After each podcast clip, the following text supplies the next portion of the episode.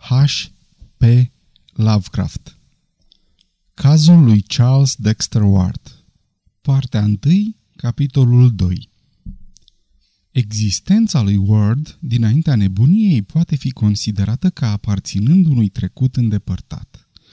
În toamna lui 1918, foarte atras de antrenamentul militar ce făcea furori în vremea aceea, își începuse primul an la școala Moses Brown, situată chiar lângă casă.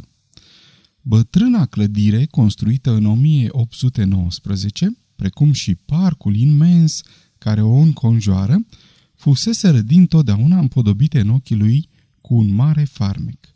Își petrecea tot timpul lucrând acasă, făcând plimbări lungi, urmând cursurile și căutând documente genealogice și arheologice în diferite biblioteci ale orașului. Unii își aduc aminte de el așa cum arăta în vremea aceea. Înalt, zvelt, blond, un pic adus de spate, îmbrăcat destul de neglijent, dând o impresie generală de stângăcie și timiditate. În timpul plimbărilor, gândurile lui făceau mereu să răsară o imagine vie și coerentă a secolelor trecute din nenumăratele relicve ale vechiului oraș. Casa lui, vastă clădire din epoca regilor George, se înălța în vârful dealului cu coaste abrupte, la răsărit de râu. Prin ferestrele din spate, vedea masa clopotnițelor, cupolelor și acoperișurilor orașului de jos și colinele violete din marginea câmpiei îndepărtate. Acolo se născuse.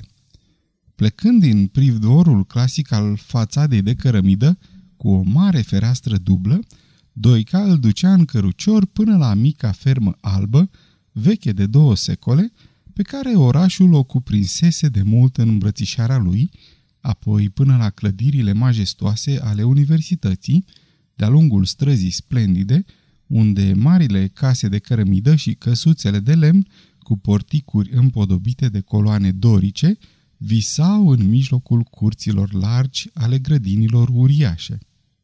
Căruciorul lui fusese plimbat și pe Congdon Street, puțin mai jos, pe coastă, unde toate casele din partea de răsărit erau construite pe terase înalte. Ele erau în general mult mai vechi decât cele din vârful dealului, căci orașul crescuse de jos în sus. Doica avea obiceiul să se așeze pe una din băncile de pe Prospect Terrace ca să pălăvrăgească cu agenții de poliție – iar una din primele amintiri ale copilului era cea a unui ocean nedezlușit de clopotnițe, domuri, acoperișuri, coline îndepărtate pe care îl zărise de pe acea terasă, într-o după-amiază de iarnă, scăldat într-o lumină violetă și profilându-se pe un asfințit apocaliptic de roșuri, auriuri, nuanțe de mov și de verde. Când Charles crescu, se aventură din ce în ce mai jos pe coastele acelui deal abrupt, ajungând de fiecare dată în părțile mai vechi și mai ciudate ale orașului.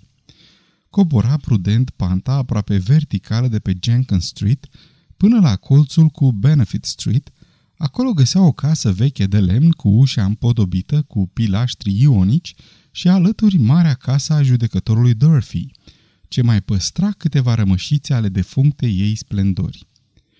Locul se transforma încet, încet, în Maidan, dar ulmii gigantici îi dăruiau frumusețea umbrei lor și copilului îi plăcea să rătăcească spre sud, de-a lungul clădirilor de dinainte de Revoluție, cu coșuri înalte și cu portaluri clasice.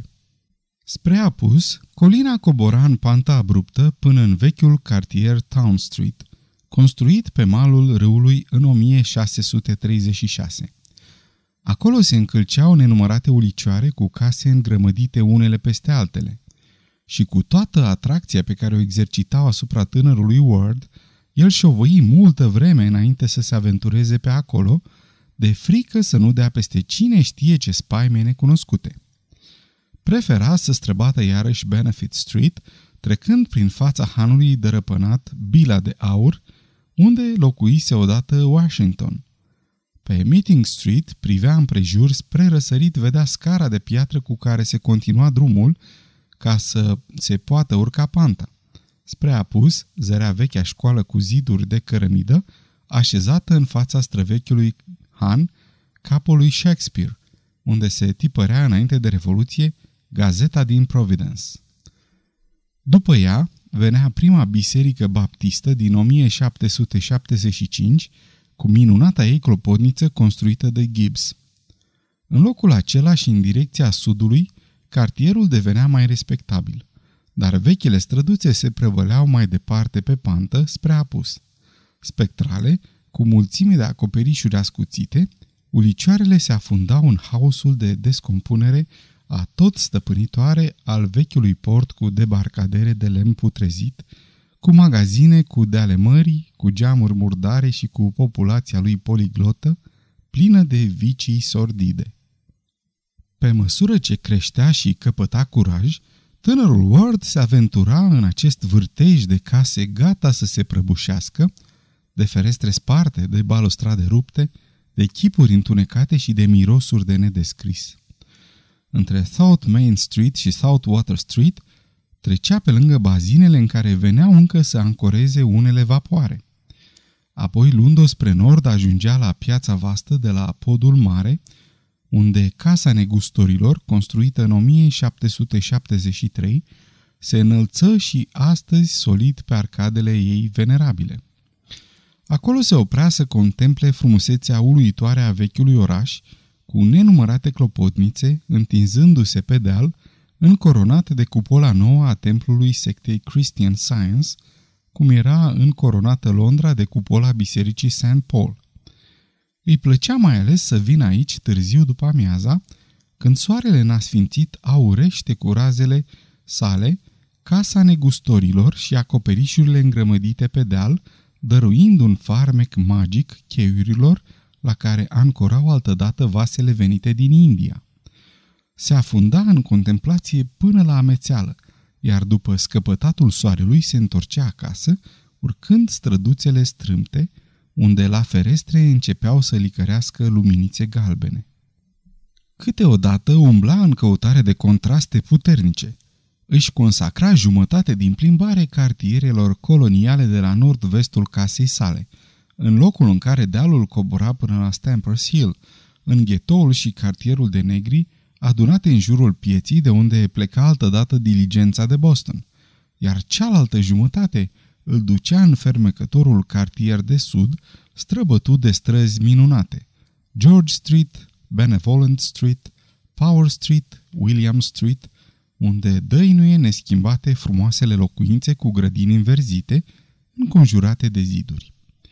Aceste plimbări, adăugate studiilor făcute cu silință, explică știința arheologiei ce a sfârșit prin a aduna lumea modernă din mintea lui Charles Ward și putem să înțelegem astfel natura solului pe care a căzut în acea fatală iarnă din 1919-1920, sămânța ce urmea să dea un fruct atât de înspăimântător. Doctorul Willett e sigur că, până la această dată, nu exista niciun element morbid în studiile și cercetările tânărului. Privea cimitirele cu un interes pur istoric și era lipsit de orice instinct violent. Apoi, treptat, s-a petrecut în el o metamorfoză stranie, după ce a descoperit printre strămoșii lui din partea mamei pe un anumit Joseph Kerwin, venit din Salem, care fusese înzestrat cu o longevitate surprinzătoare și era eroul unor întâmplări stranii. Străbunul lui Ward, Welcome Potter, luase în căsătorie în 1785 pe o anume Anne Tillinghast, fiica a doamnei Eliza, ea însăși fica capitanului James Tillinghast. Numele tatălui nu figura în documentele de familie. La sfârșitul anului 1918, examinând un volum manuscris din arhivele municipale, tânărul genealogist descoperi o inscripție ce menționa o schimbare legală a numelui prin care în anul 1772 doamna Eliza Kerwin, soția lui Joseph Kerwin, își reluase împreună cu fica ei Anne, în vârstă de șapte ani, numele tatălui ei, capitanul Tillinghast, dat fiindcă numele soțului devenise o rușine publică, datorită celor aflate după moartea lui și care confirmau un vechi zvon, căruia ca soție credincioasă refuzase să-i dea crezare până când nu a fost dovedit atât de categoric încât nu mai încăpea nicio îndoială. Această inscripție a fost descoperită ca urmare a dezlipirii întâmplătoare a două foi prinse cu grijă una de alta. Charles Ward înțelese pe loc că și-a găsit un strămoș necunoscut până atunci. Aceasta îi impresionă cu atât mai mult cu cât auzise deja vagi zvonuri privitoare la acest personaj, a cărui amintire părea să fi fost ștearsă din punct de vedere oficial. Până în clipa aceea, Ward se mulțumise să schițeze ipoteze mai mult sau mai puțin fanteziste în privința bătrânului Joseph Kerwin, dar, de cum descoperi legătura de rudenie ce unea, începu să adune sistematic toate datele pe care le putea găsi. Reuși mai presus de orice speranță. Scrisori, memorii și jurnale intime, uitate în podurile caselor din Providence și din alte orașe, cuprindeau pasaje revelatoare pe care autorii lor judecaseră că nu merită să le distrugă. Dar documentele cele mai importante, cele care, potrivit spuselor doctorului Willett, au cauzat pierderea lui Ward, au fost găsite de tânăr în august 1919, în spatele panourilor de lemn de pe pereții unei case dărăpânate din Olney Court.